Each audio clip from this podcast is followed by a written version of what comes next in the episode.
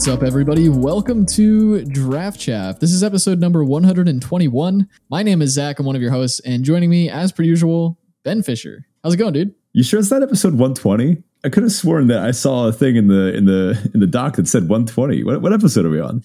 No, it's definitely 121. Ah, let me let me start counting from the start. Um, I have these all up in front of me anyway on all these sheets. One, two, three. All right, so this week we are back to Flavortown. But before we do all that, of course, our usual housekeeping. If you're not in the Discord, check that out. It's the best place to go to chat with us, chat with the rest of the Traficionado community, and discuss things like trophies, discuss your picks, and all sorts of things like that. The link to that is in our episode description as well as on our Twitter page. And if you'd like to support the show directly, you can do so on Patreon at patreon.com forward slash draft chaff pod. Huge thanks to all of our patrons who continue to support us each and every week. And shout out to Chris for joining last week. Thanks so much for your support. We really appreciate it. Keeps us doing this every week. Perks over there include things like our Draft Doctor series, stickers, show notes, our pre-show recordings, and our Draft Chaff hero cards signed and sent to you. So we'll get that out to you, Chris. Yeah, the Discord really has been popping off. A lot of people have been putting really interesting picks in there and, and a lot of cool uh, a lot of cool DMU stuff. Uh, I myself have been flooding the channels with Midnight Hunt stuff that no one really cares about, but but I love Midnight Hunt so much, and uh, I've been kind of on a trophy haul in there. So anyway, uh, join the Discord, talk magic with us. All right, onto our Cracker Draft type thing. Ben, it looks like this is not Midnight Hunt. So walk us through this Cracker Draft. You know, I, I actually couldn't bring myself to do Midnight Hunt twice in a row because we did one last week. I figure we'll do a spooky one next week. Uh, in fact, I might actually get like a physical pack. Uh, I've I've always dreamt of getting another one of those um, alt art Wrenn and Sevens, the, the, the amazing Halloween themed one, because uh, that that would honestly make some great Halloween themed decor. No, here we have Dominaria. Uh, and we're going to start things off with an idyllic beachfront, the blue white land. Solid stuff. Um, you definitely want it in domain, and it's probably going to be one of like it's going to be in the top 50% of picks in this pack, but not for first pick. Yeah, I mean, these lands you typically want early, but I'm not going to take them first pick. Next up, we got Volscia Tideturner. This card just, I've never really seen it do anything. You know, it's just a little bit awkward. Very, very, uh, this is what we call a short vector length card. You can clearly tell what direction it's trying to point in. Uh, it just doesn't point very far. Same with Vanquisher's Axe, which is up next. Just, just not very good. Now, here's a banger: Shadow Prophecy. Uh, yeah, you rarely get multiple of these. I mean, Shadow Prophecy is is great. Every domain deck once. I, I usually play exactly one, and then I usually wind up with other random card advantage stuff. But that's usually because I only have the opportunity to take one. I, would probably play a handful if I could. Yeah, definitely the pick so far, and a card that I think we were both a little low on at the beginning of the format, but it it's uh, earned its place dig main through time, maybe. Get out. All right. Next up, Pixie Illusionist, the uh, the little domain sort of matador, uh, the uh, one one flyer. I, I've seen this card played less, and as the format has evolved, I think it's still fine. I mean, it's it's sometimes just a three three flyer, but I don't know. I think there's better options, and as people have gotten smarter about how they take lands, I think this has been less necessary as the format has evolved. Yeah, I used to use it as a way to like off splash in my blue decks. Um, but you're right, there are just a lot of ways. Like if you just prioritize lands a little bit better in your in your draft, you're you're going to rather have the land than this in most situations. Next up is Meteorite. I have not actually gotten to play Meteorite in this format, and I think that's a good thing. For a while, I kind of forgot that it was a common. I thought it was an uncommon. So uh, yeah, but I, I you rarely see these, and when they do come down, they barely do anything. I mean, if you're stabilizing against like an aggro deck, then a five mana like kill one of your opponent's things probably isn't going to be good enough anyway. So th- this just isn't that impactful of a card. Impactful in italics, I guess. Next up is Mesa Cavalier. Solid little flyer, good in the uh, blue white or more aggressive white decks, but you know it is just a. Uh, it's no inspiring overseer, we'll say that. I'm probably still taking Shadow Prophecy above it. Yep. We got Jaya's Firenado. A quick little rant about five mana deal fives because there's one in every set. Uh, I think people write these off a little too early, and you, you, should really consider the texture of your deck before you write something like this off. Uh, I think if you are short on removal in like an aggressive deck of any kind, it's totally fine to play one to two copies of a, a five mana deal five. Because think about it, what's getting in the way of your smaller creatures? They're four four right? So you untap, especially when you're on the play, and this thing just kills their four drop, or I guess their five drop, depending. And then you just usually swing for lethal. I mean, th- this will end the games when it works. Uh, and this one even has Scry 1 stapled to it. So if the game keeps going, you get a little bit of a bonus. Maybe find that pump spell. I totally agree. I am one of those people who writes these off too early. And every time I do, I'm like, this is better than I gave it credit for. Firenado is one of the situation, like Dominaria United is a situation where I definitely wrote it off too early, and it is better than I gave it credit for, especially with all the walls and the ability for aggro decks to actually weirdly stabilize in the mid to late game and kind of just like gum up the ground, waiting for an opportunity to attack for lethal.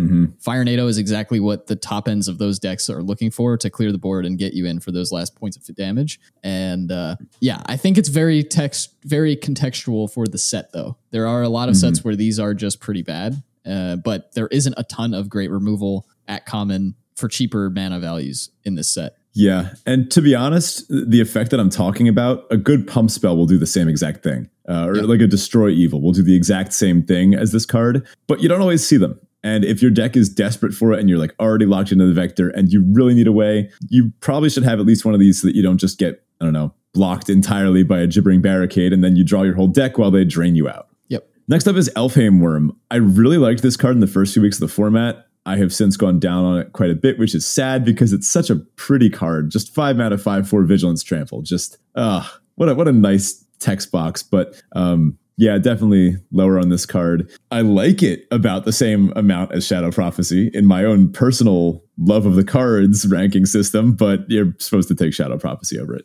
Definitely.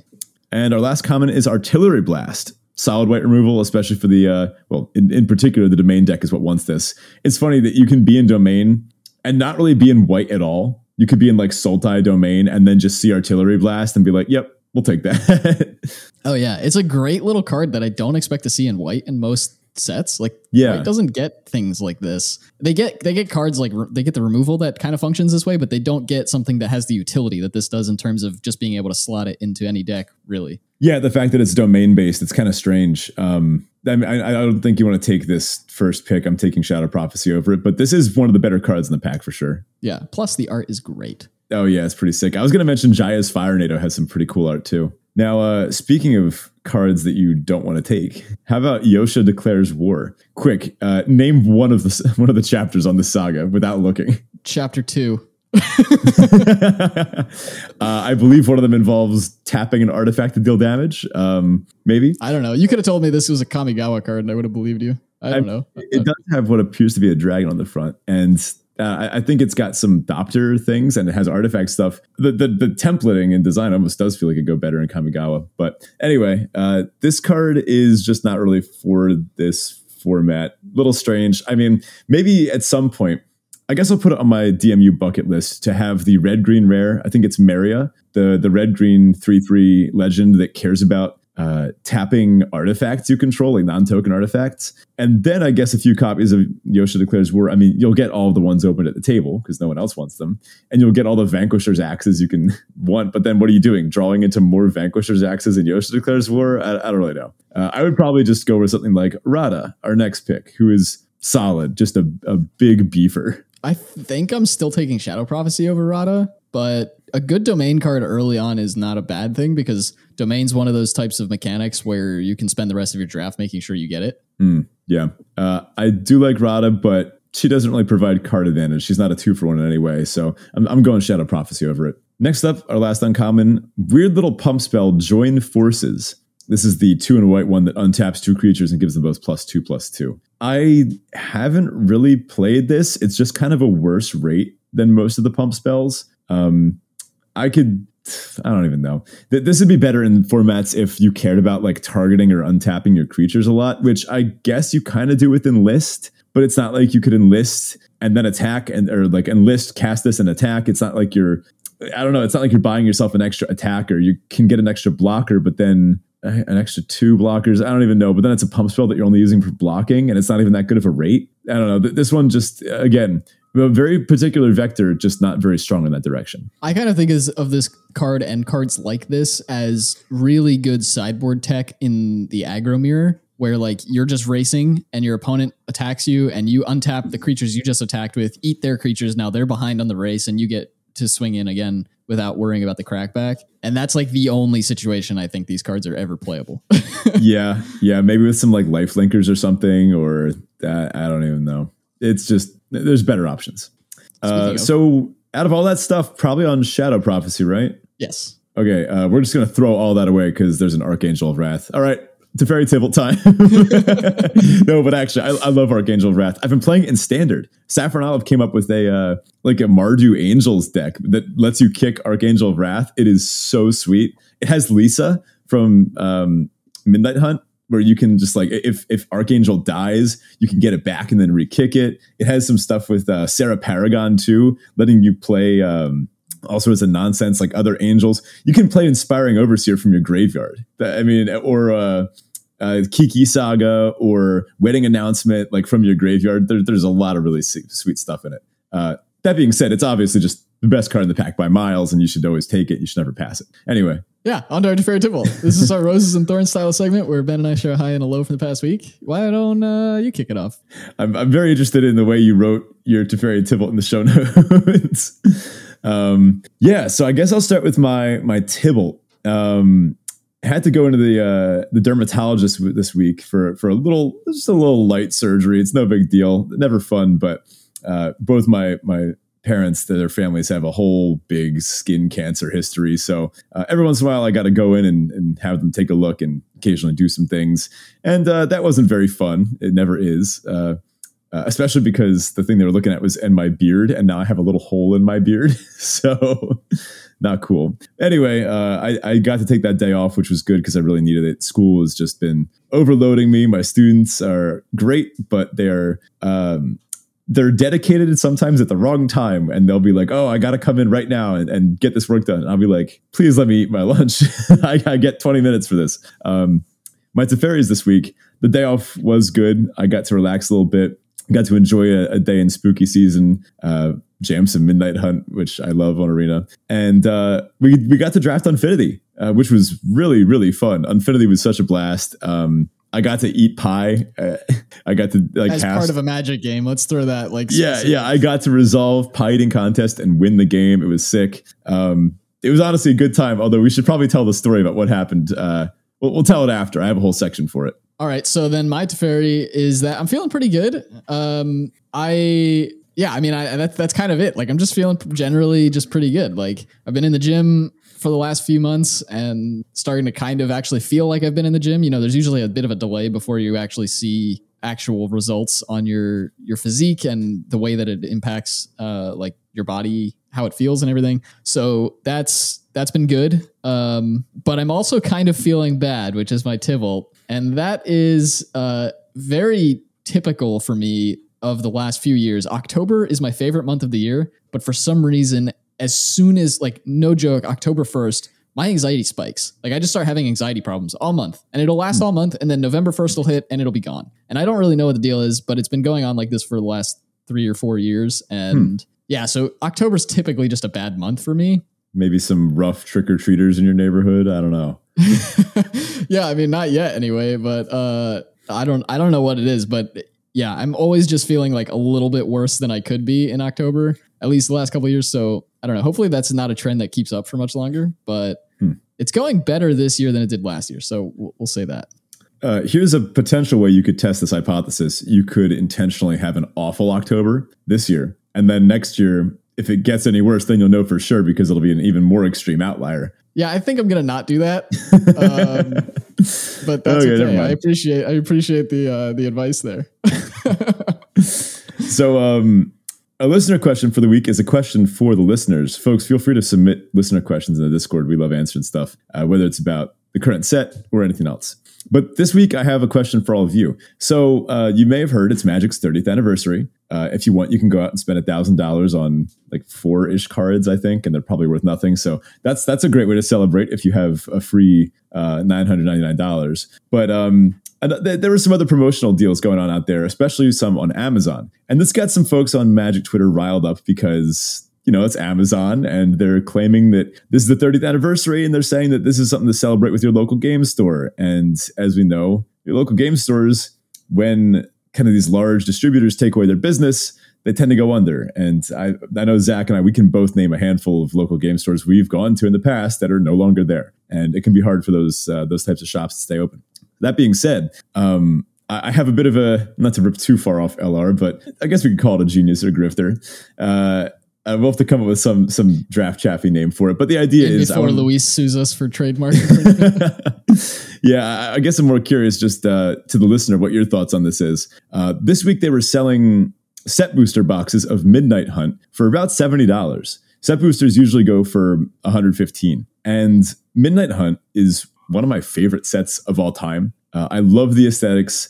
I love the imbalanced format, and I love proving that it's not actually that imbalanced when I trophy with red white spells decks. So I don't know. I, I, this this set is just really special to me, and I love it very much. And I've kind of wanted to make a cube out of it or something. And when I saw that set boosters were only like discounted that much, I was thinking, well, wait a minute, I should just go in on this. So I'll admit that I did, and uh, it's kind of going to become my own little personal Midnight Hunt cube, and maybe I crack something like a Meathook Massacre in there too. Uh, so the question is. Am I morally bankrupt now? because uh, on one hand, yes, I could have probably bought this from a local game store, and on the other hand, uh, well, I guess on the same hand, uh, I, I really despise uh, Jeff Bezos as you know like an entity, and uh, Amazon, um, what, what it represents and everything along with that kind of sphere about the uh, sanitization and conglomeration of things that we know and love into things that are sterile and plain and useless. Uh, I don't know. the- the Amazon rubs me the wrong way, but it was also like a fifty dollar discount, dude. I'm a teacher. like, what, what do you think? All right, so great question for the listener. If you don't want my input before you come up with your own answer to this, pause here because I'm going to give some input. Um, but basically, okay, so I've got a lot of thoughts about this. I am not as big of an uh, how do I want to say this?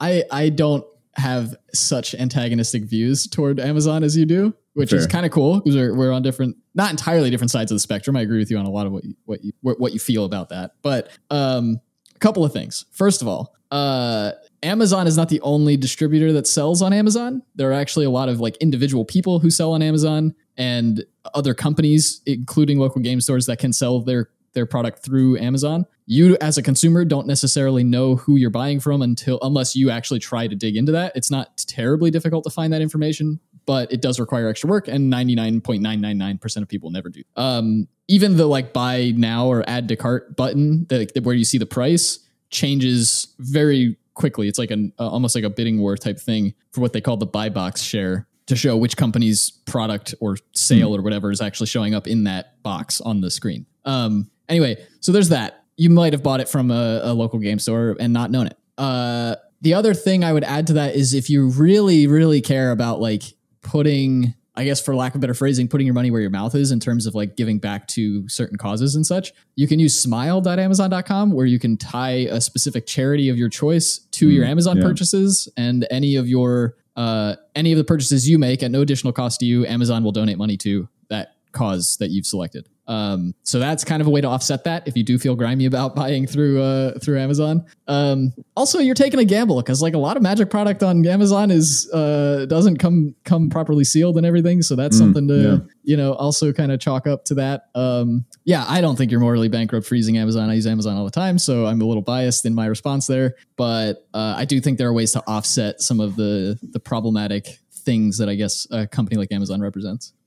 I guess on the other hand, I also do just spend a lot of time and money at my local game stores. Um, I mean, the Bearded Dragon in in uh, in New Jersey is a fantastic local game store. We're lucky to live so close to it, and um, you know, I, I- I certainly buy a lot of my Magic stuff there too. This is kind of like a rarity for me. Uh, I don't know. Very curious to see what the listener has to say about this. Uh, maybe just toss it in like the random section. All right, on to our main topic. And again, we're back to Flavortown. We love to do this. This is a recurring episode every single set where we kind of walk back through that. Ben, I'll let you give our usual intro, but yeah, we're back. That's right. Flavortown is, as always, your destination for all things fun in form and function. And Dom United has some pretty interesting cards. Uh, and uh, we have some thoughts on the overall ideas uh, presenting these cards this time around. We also want to talk about some of our favorite cards, our, our favorite art, flavor, design mechanics uh, in the context of limited because we've updated our thoughts on them now that we've gotten to try them out a bit.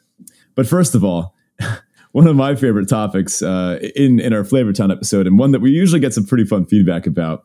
Let's talk Magic Story. So this one, this is what's been building for a while, right? I mean, we've seen a lot of the praetors uh, scattered across the multiverse, uh, but now we're starting we're finally getting to some of the bigger ones. So it opens with Karn. he's hanging out in the caves of Koilos, and I assume he might have tapped for a little damage here and there. Uh, but apparently, he's been digging around for information about the Sylex. I think it's the Golgothian Sylex, or maybe that's a different Sylex. Anyway, it's a magic soup bowl thing, uh, and it can one shot Phyrexians. Yeah, so he he found this thing, and the thing is, he knows when it was last used, but has no idea how to activate it himself. So he's kind of digging around. The caves of Koilos on Dominaria are like this treasure trove of random Thran artifacts. So he's just like digging around, trying to figure out what's up and how to use this Sylex thing. And while he's digging around in the caves of Koilos, he comes across this like workshop, which has some similar uh in car like carvings to those found on the Sylex. So he's like, hey, maybe this will help me figure out how to activate this thing. In the meantime, while he's like looking into this stuff, one of his like digger digging robots like unearths a cave that essentially is just covered in Phyrexian oil and uh, cables and all sorts of stuff. And Karn's like, aha, they are here. Mm-hmm. Because up to this point, Karn's been trying to convince all of Dominaria that the Phyrexians are in fact on Dominaria, and nobody believes him. Poor Karn. So, uh, just like the dwarves of old, he does dig too deep. He busts into the lair, and uh, there's some scuffles, but he eventually stumbles upon Sheoldred herself, who seems to be a little messed up, probably in recovery from the planar bridge. Uh, Karn summons a bomb, which is just really funny. Like, you know, there's these other planeswalkers. Teferi can bend time. Jace can mess with your mind. Jaya can shoot fire. Uh, Karn like assembles a bomb from midair and he like handcrafts all the intricate parts of it. And he's like, this will probably be good enough. Uh, and he nearly just nukes Sheoldred as she's in recovery. But uh, Rona kind of brings the entire cave down on top of them. Karn is pretty much pro Phyrexians. Like he is, he's indestructible to Phyrexians because uh, he's had some dealings with them in the past. He's pretty uh, pretty used to dealing with them.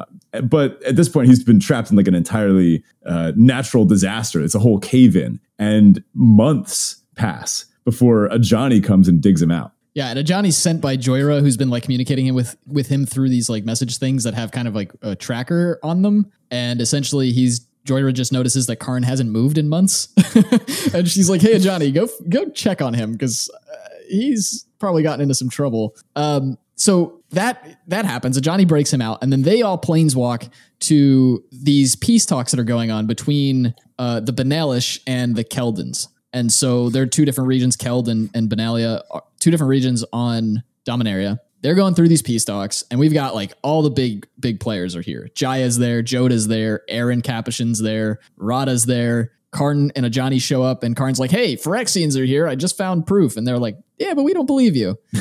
and uh, then out of nowhere, Teferi just kind of planeswalks in, and he's like, "Hey guys, I heard from a friend that plane that Phyrexians are back." And everybody's like, "Oh crap, the Phyrexians are back!" it's so funny. He's like, "I think there were Phyrexians on Kaldheim, and I think there was some on Kamigawa. Maybe he wasn't even there." And then everyone's like, "Uh oh." Yeah, it's totally back. like like whisper down the lane or a telephone sort of thing where he's like, I heard from a guy who heard from a guy, yeah, who heard from a gal that there were like Phyrexians on these two planes, and everybody loses their minds. They freak out, and Karn is just like really kind of butthurt that nobody listened to him, and then this random guy comes shows up, and they all just believe him. Mm-hmm. And as one would do when butthurt, he starts bird watching. There's this little bird that keeps like hopping on the windowsill. It's made a point of it in the story. Um, and, and, some other things happen. They come, they like catch up with the friends, but through all this, Karn is noticing that the uh, the bird watching is taking a turn. The bird is now watching them, and he's like, uh, "What's going on with this?" Uh, all of a sudden, he grabs it. It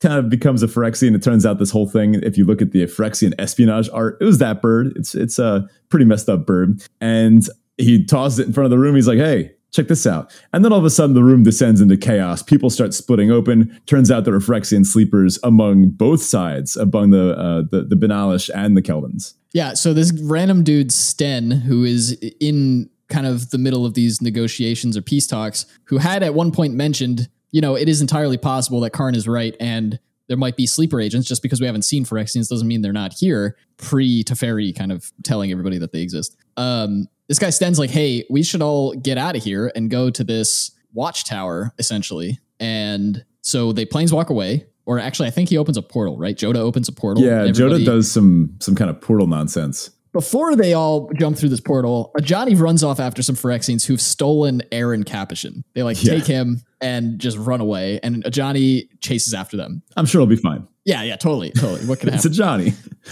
Yeah, Jodah opens a portal. They all jump through the portal into uh, this tower, but and Jaya just kind of like burns the whole room to the ground that they were just in. But before the portal closes, a Phyrexian of some kind slips through the portal and is now lost and loose through this tower. And in order to kind of prevent anybody from, uh, or, or in order to prevent the Phyrexian from getting out into the town and, you know, spreading Phyrexian nonsense, they lock the tower down. And that's where we get the card temporary lockdown. And Karn gets this idea of like, well, there's a Phyrexian loose in the tower. We know sleeper agents exist. Let's try to pull some trickery. And you know in karn's own way he's like i'm really upset that i have to lie to my friends. But he tells them all that he's hidden the sylex in a different location. And all of them are lies. Mm-hmm. pretty clever. Uh, pretty nice among us strategy. Just uh, kind of seeding misinformation to see who squeals. Um, and it turns out our, our one uh, new character stenn uh, kind of anamorphs into an antenna as soon as Karn tells him the location. Uh, the, the, description, oh, and just everything about the Phyrexians in this writing, super gnarly. Uh, they they spared no grisly details this time around. He like splits open and turns into a radio antenna, which as a physicist, I have a few questions about. um, where exactly are the Phyrexians, and where is everyone in the multiverse on radio technology? He turns into an antenna to like quote unquote relay the information back to Sheoldred. Do they understand frequencies? Like, yeah, also, it's just like, why could they not? Why did he have to physically turn himself into an antenna? Like, couldn't he have just relayed the information anyway? I mean, yeah, the fact that he had to physically turn himself into an antenna implies that they have like cracked molecular structure and, and that they are not even that, that they understand the photon model. And I don't know. I, I really doubt like, I don't know. I, I guess I want to see some. I'd want to check in with the with the the researchers in the science department over at the uh, Tolarian Community College and see what's going on there. But that also begs the question: Why did that bird not turn into an antenna? Like that bird could clearly relay information back to Sheoldred without an antenna. Thing. That's true. I like, guess why couldn't Stenn the, just do that? I don't know. the, bird was going to fly there. Meanwhile, Stenn had to pull off some photoelectric effect nonsense. To, to, I don't. I don't know. Um, the, the antenna bit got me. That that's it's campy though, so I guess I'll allow it. Right. So meanwhile, uh, the heroes kind of realize like well, Stenn is the one who recommended we came to this tower in the first place, which probably is really bad for us, given that he's a Phyrexian. So they get some help coming in from the Weatherlight, and or is it the Argosy at this point? Might have been the Argosy. I think it's. I don't know. I think it's the Weatherlight. The Weatherlight comes and picks them up.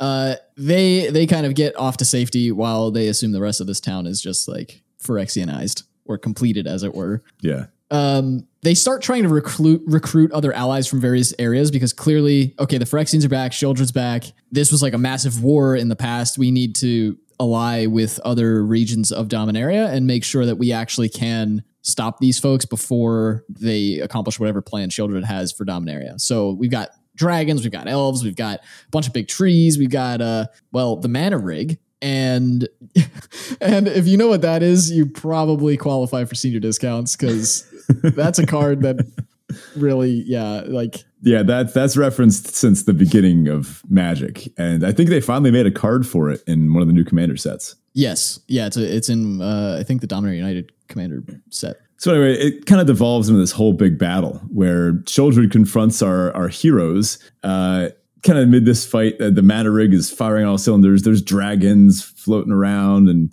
fighting the now completed Weatherlight, which that that's unfortunate. So I don't know how they're gonna get the Weatherlight back after this one. Uh, anyway, there's this big climactic scene on the bridge, uh, on kind of like the, the main deck of the mana rig. Sheoldred kind of slithers up. Uh, her body is large, but her little head thing is small, I guess. So anyway, they're hanging out there, and uh, just when things look like they're going pretty well, there's some trickery with uh, the Sylex, and Karn ends up bringing it out. And the moment he does, Sheoldred pulls a Winter Soldier with Ajani, except instead of going uh, longing, rusted 17 daybreak, uh, she just goes, Hey, Ajani, I need you to kill Jaya and smash the soup bowl, which he does immediately. Yeah, he plunges an axe into Jaya's back, pushes her off the tower or off the mana rig, smashes the soup bowl, as it were. And it's kind of interesting because, like, up to that point, Ajani was helping them fight the Phyrexians. It's not like oh, he yeah, was just fully. like off in the you know behind the scenes trying not to actually interact with anything and, and just kind of taking a back seat until Sheoldred was like, all right, now. Uh, he was like seemingly unaware of the fact that he was completed until He- yeah, she said, told like- him. Yeah, like his last moments were him being like terrified and stunned at the fact that oh crap, I'm I'm completed. which sucks for for Ajani. Poor guy. Um, but anyway, I, I guess Sheoldred knew that they would need a powerful planeswalker to actually, you know, be able to like take Jaya and, and Karn if needed, uh, which Ajani is up there. Even Karn throughout the stories mentions like, geez, Ajani is like shredded. like, or Ajani is like has these like super sensitive ears. He can like hear the conversation from like a mile away or, or like, oh, he, look at him cleaving through these rocks or whatever. Um, anyway, the, the mana rig gets mana rigged to explode, and then uh, while the heroes kind of win the day in the end, uh, Sheoldred manages to get away with Ajani and Karn, um, who is brought before Elesh Norn, and Karn has some interesting relationships with these praetors because they all kind of see him as a father figure, as as um, as weird as that is, uh, just a very very disappointed dad. Yeah, and so the very like end of the main story, we see Karn brought before Elesh Norn, and he sees like this tree growing out of white sand or whatever, and he's like, "What's that?" And Sheoldred's like, or sorry, Elesh Norn is like the beginning of everything, and that's kind of where things end. What? Yikes! Um, what? hmm. are are they like trying to become organic or something? I don't. I have a feeling I know where this goes, although I did also look into some of those leaks that happened a while back about like the magic art book. And I think I see where this tree thing is growing. Um, without spoiling anything too big, just from something you can glean from the story as is, there was another tree recently involved uh, in Magic story that the Phyrexians were interested in. Sure was. We'll leave that to the listener to uh, sift through and figure out. There were some pretty cool side stories. I will say, uh, and this is kind of starting to segue into some of the other stuff. One of the characters that didn't show up at all in the main story, but was obviously very uh, cool for players to see, was Liliana. Mm. You know, we got a reprint of Liliana the Veil in this set, but she doesn't show up in the main story at all. She has this little like side story with the Raven Man, um, where she like briefly comes to Dominaria, but she doesn't really play a role in the main story. Yeah, we end up finding out that the Raven Man is Lim-Dûl the Necromancer. We probably should have put a spoiler warning on this, but if people are listening to this section, they know what they're in for. Um, and another little thing, Squee is no longer unkillable as of the end of his story. So uh, the Squee's story is pretty funny. Um, he has this. I, I, I guess I don't know much about his background, but I guess he has like kind of two curses on him at once. One that like keeps his soul trapped for eternity in his body, and then that, that keeps his body returning over and over again. So uh, he he is. You can't exile him and you can't kill him. Basically, like the flavor plays out pretty well. Um, but then he ends up going through some things with some Phyrexians and seems like he might just have one more shot at life. So who knows? Uh, I guess we'll see where Squee goes. All right. So first up, we're we're gonna highlight some cards that we found really interesting in the set from a, either a flavor perspective or the way they played out in the format or art or whatever. But before we do,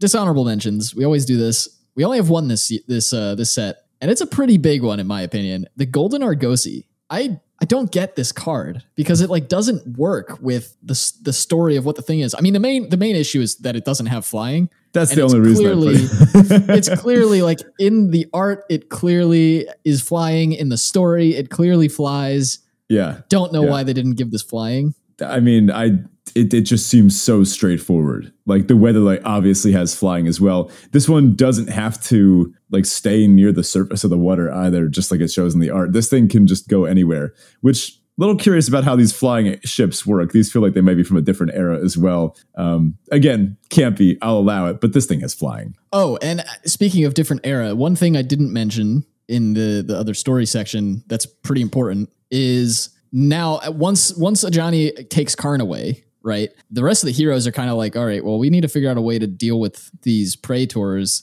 before they can do whatever it is they're trying to do, which the heroes really still don't have a full understanding of what the the praetors are trying to do. Yeah.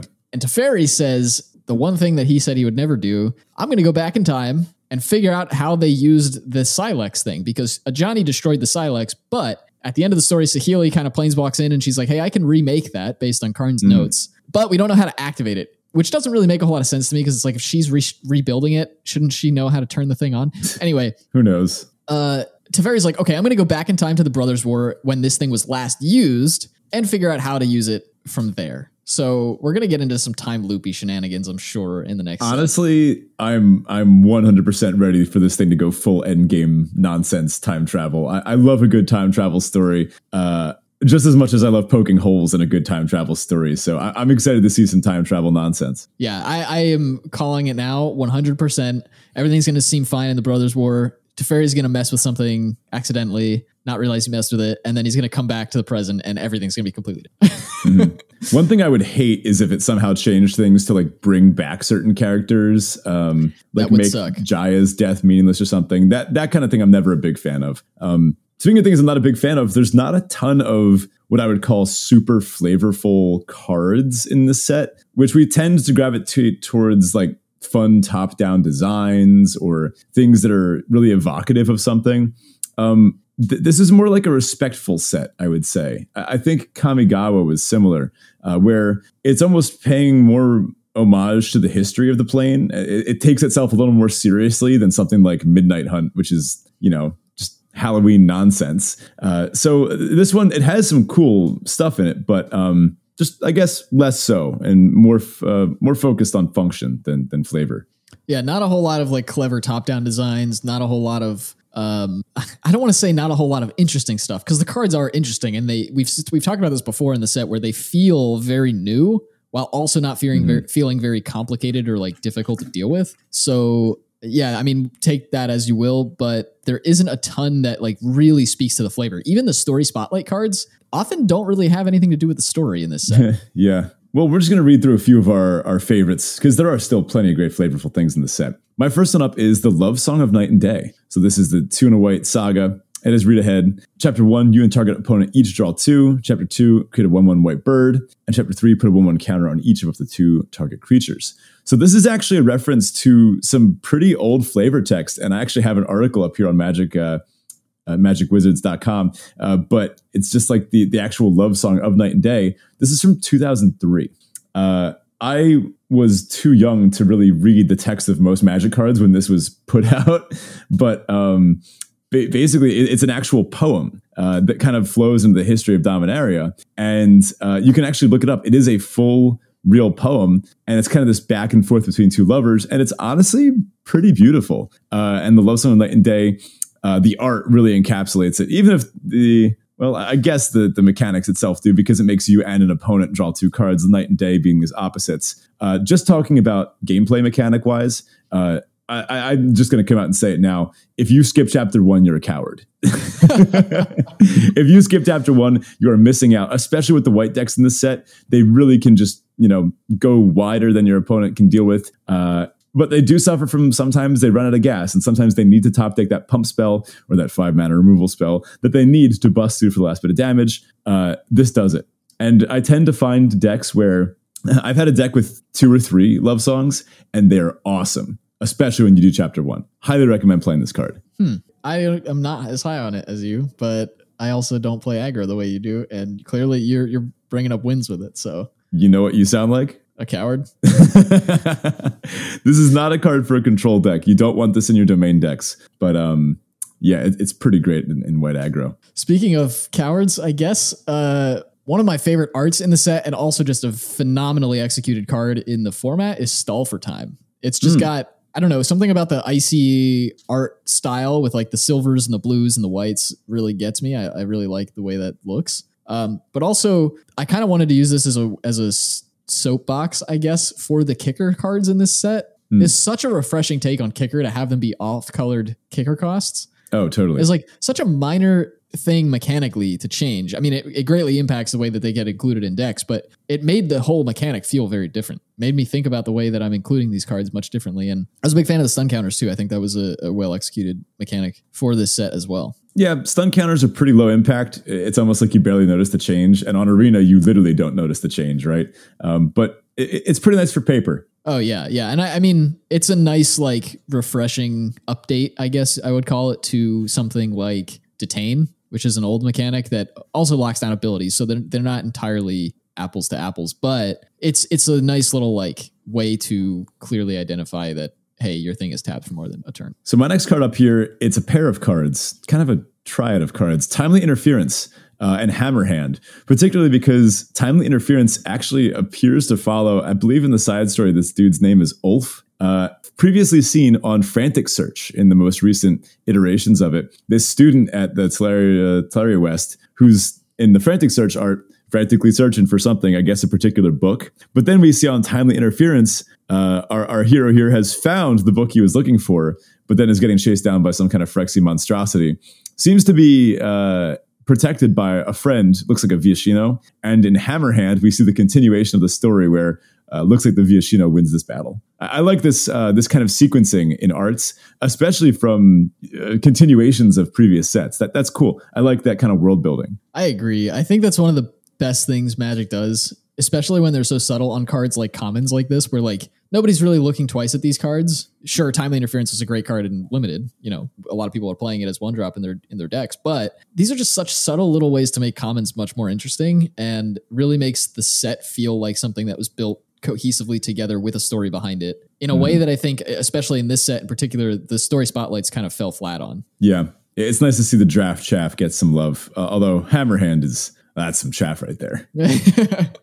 so next up for me was Hurloon Battle Hymn. Uh, this one I picked purely for the art. I'm a big fan of these like pseudo symmetrical art styles. Um, it also kind of harkens back a little bit to uh, the art, and it might actually be the same artist. I didn't check. Uh, to to the Mystical Archive Lightning Bolt art. They look mm. the background on Hurloon Battle Hymn looks relatively similar, but also I mean, I love a build your own lightning helix. Come on. Oh yeah, this card's sick. Uh, that artist, I think it's Dominik Mayer. Um, I, am a, I'm a big fan of their work too. I, have seen other stuff um, that that kind of symmetrical, uh, which I, I, actually really love in my next card, Wylie Beckert. Uh, this is one of my favorite arts in the set, and on Prayer of Binding. Um, ever since her Soul Shatter back in um, in ZNR, I have kept an eye on on Wylie Beckert. In every set, there's usually one or two very impressive pieces from her. Yeah, I totally agree. Speaking of amazing art, uh, I have to throw a shout out to the stained glass alt arts, particularly mm. King Darien, but also just because King Darien was a phenomenal card in the format. One of oh, those yeah. cards that like you that's you know this didn't feel to me like too much of a a princey format. You know, there weren't a ton of super super impactful rares. There were some good ones, but like King Darien's one of them. King Darien feels yeah. like you see this on three, and you're just like, I don't know how I win this game. like, like I need removal now or I lose. Um, and just a very cool kind of design for this card. I think it does a lot of stuff without feeling too complex, and that's really awesome. But yeah, those stained glass arts are incredible. Mm-hmm. Uh, I can brag and say that I had the privilege of curving Baird, the Argivian recruiter, into King Darien. King Darien pumped Baird. Baird made a 1 1, which became a 2 2, and then you just keep going from there. Just a free 2 2 every turn. You know, no big deal. Yeah, it's also nice that he's like this army in a can that just builds up, and then eventually somebody tries to board wipe, and you're like, nah, I'll just sack Darien and kill you. yep. Uh, my last card here, probably my favorite. Like we said, there's not too many functional flavor cards here, so this is a bit of a light flavor town to be honest. But I love Serra Paragon, probably my favorite card out of this set. Um, definitely oh looking boy, to pick up a copy angel. or two. Surprise, for, surprise. Yeah, yeah, you know, I'm a sucker for a good angel, and this this one's sick, and also it has great mechanical ability too. I mean, getting a three drop back from uh, from the graveyard each turn, and then I like I actually really like this kind of additional text that gain two life uh, and exile the thing instead. She's clearly calling back this soldier for one last fight, and then when they're done, they head off to Serra's realm, I guess, or uh, with some nice life gain there uh, to, to, go with it. Um, I, I, really have to I mean, I, I, love playing this card in limited in the set. The coolest thing I got to do, uh, it does require nine mana, but I was I was basically dead on board to my opponent. Uh, but I top deck Serra Paragon in a red white aggro deck. I have a Keldon strike team in my graveyard, uh, and you can actually kick it. So I, I cast Serra Paragon, I kick Keldon Strike Team. It gives Serra Paragon haste, and I swing for lethal on the spot. Oh god, that's disgusting. It was brutal, and this is during the uh, the open too. Serra Paragon is probably the card in the set where I'm like, I see that, and I don't have removal in my hand. I just scoop. Like, yep. it's such a good card. Yep. My last card was Elas il-Kor. This is one that just feels so satisfying in one card. It didn't actually. I mean, it's a good card in this format it's not as good as it could be in other formats, but a two mana two two with just the beautiful symmetry of the drain effects going on. Uh, absolutely my cup of tea. So before we bounce today, we just wanted to share some thoughts on Unfinity. It was honestly a great time. Uh, one of the more stressful parts of the night actually happened before we even touched any magic cards. Do you, do you want to recount that tale? Sure. So the plan was we had a 7 p.m. start time for the draft. The plan was we were going to get to a restaurant that's literally right next to the st- the, the, local game store at 5:30, eat some dinner. That gives us an hour and a half to order, get our dinner, get out of there, and walk next door. Both of us hit terrible traffic, and somehow I ended up getting there before Ben, even though he lives much closer. And whoops, I yeah, I don't know. I mean, whatever. no um, comment. but we ordered, and then like our waiter took a, quite a lot of time to get us our food and drinks. Do you remember what I said? I, I said when we got there, I was like, unless it takes 45 minutes for burgers to come out, I think we're fine. And it took about that. I mean, we we didn't. Uh, and at one point, we were even like, "Hey, we're like in a big rush. We've got to leave in like 15 minutes. Can can we like you know, sorry to spring this on you, but can you do something to speed this up? Because we, we got to go. Can we get boxes already, like before our food even got there? Um, and uh, so basically, that's what happened. Our food arrived. We scarfed down a couple of fries, put everything in a box, left, and then uh, did our draft and ate during deck building. now, don't forget the part where I ran over from the restaurant to the game store, asked how much time we had. They told me about five minutes before the draft. I mean, this was a, a big release event. This was the yeah. Unfinity release party. I mean, there were like three pods about to fire. We're not going to hold up all those people. So they were like, you got five minutes. So I run back over to the restaurant, which is again like 30 seconds worth of running. Uh, and uh, just as I got there, our food got there. So the timing did work out. We did get to do some things anyway. We got to eat. Um, got to hang out with some some folks that we know who you heard some on the show last week, right? Um, and honestly, just the actual playing it out attractions really fun, really funny. The set is great. Um, I'm probably gonna make a Myra uncommander deck just because I, I, really enjoyed attractions so much, and she's just a, a bonkers attractions payoff. Uh, I'm gonna try to make it only uncards or as many uncards as I can get. I did open a Myra. I, I drafted a Myra in that draft, so if you need a copy, I, I've got you. Ooh, I might have to take you up on that yeah, I mean, otherwise it was it was really fun. My deck was really meh. I like had no idea what I was playing, and then ended up just taking like colors cards in the same color and and hoping that it worked out, and it kind of did. It was okay. I did end up drafting uh the Carnival of Legends or whatever that that attraction that like lets you name legendaries and do things with them. Yeah. Um, which was a little more hassle than I was ready for. But so many of the cards end up being more like hassle than they're worth. The dice stacking one that gives you Stickers. squirrels basically impossible stickers were just not they were not a hit. I, am gonna I'm gonna throw that out there. Maybe controversial. I didn't like the stickers. Yeah, they were fun for about the first 30 seconds, and then after that, I was like, wait, I need to take these off every game, and I need to like take time to take them,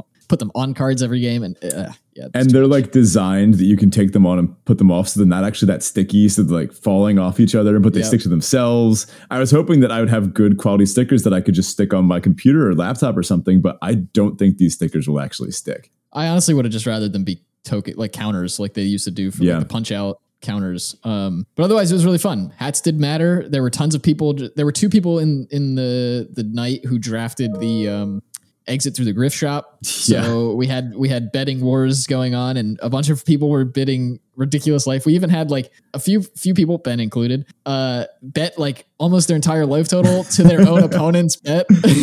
I actually won one of the bets because I bet basically my whole life total. I was at like above twenty, and I bet myself down to six to get a, a kill spell for my opponent. So I, I basically paid like 15 i think i, I paid 14 life uh, to end up like dealing like four damage to one of their creatures. It, it, was pretty sick. Yeah that i mean that that was pretty much it. The highlights uh, were the the shenanigans in the beginning and then uh, actually getting to play. Oh also ben and i got paired on the first round. So the, it hasn't happened in a while and it was you know no better set than this for us to do that. It was it was honestly the ideal time and we got to play with other friends th- throughout the night which was cool. Um, m- one of my highlights i had carnival barker the uh, the little dog where um, you have to tap it and then you have to laud a creature you control which basically just means you have to get as many people to agree and be like yeah that is a good creature. And it's the one where however many people clap for your speech it gets plus x plus o. And I mean, you saw I got the whole floor clapping, and I counted 14 people at least, but there were probably more. And I did kill my opponent on the spot with it. It, it was sick. To be fair, Ben Ben actually stood up and he has a very loud voice when he wants to. So, you know, Yeah. he was able to reach the whole room. It is Uh, kind of my job to be a public speaker in order. So that kind of thing, my heart was was beaten. I'll, admit, but uh, I, I'd be lying if I said I didn't enjoy it. Yeah, but I the, the thing was like you ended your speech with if you if you clap for me, I'll stop talking, and every the whole room just like started started clapping. Uh, so you did a good job with that one. I mean, that was that was well well thought out. Yeah, I won the game, right? And the next day, I played some Unfinity with just with some friends, and uh, I got myself two shocks out of it. So honestly, just I guess I made back some of the value. Uh, just a, a good time. This is the kind of thing you want to do exactly once, and uh, I did it. I guess once and a half, and honestly, I'm I'm set. It was a good time. Well, that does it for us this week. Thank you so much for listening. Again, check out the Discord if you're not already in it. The link to that is in the episode description as well as on our Twitter page. If you'd like to support the show directly, you can do so on Patreon at patreon.com forward slash draft chaff pod. Huge thanks to everybody who's supporting us there. It keeps us doing this every week. And hopefully you guys all got to enjoy some Unfinity this week. If not, give it a go. I think it's uh, it's worth going once or twice. just a quick little sign off here. Um, our next episode, it's going to be a little bit bare, uh, bare bones. Uh, I, I guess you could say it's it's going to kind of be like a almost like a Frankenstein's monster of an episode, kind of stitched together from different things. Um, y- you don't want to ghost us uh, on the next episode. That's all. And who knows? There may be treats, there may be some tricks. there there will be some of both.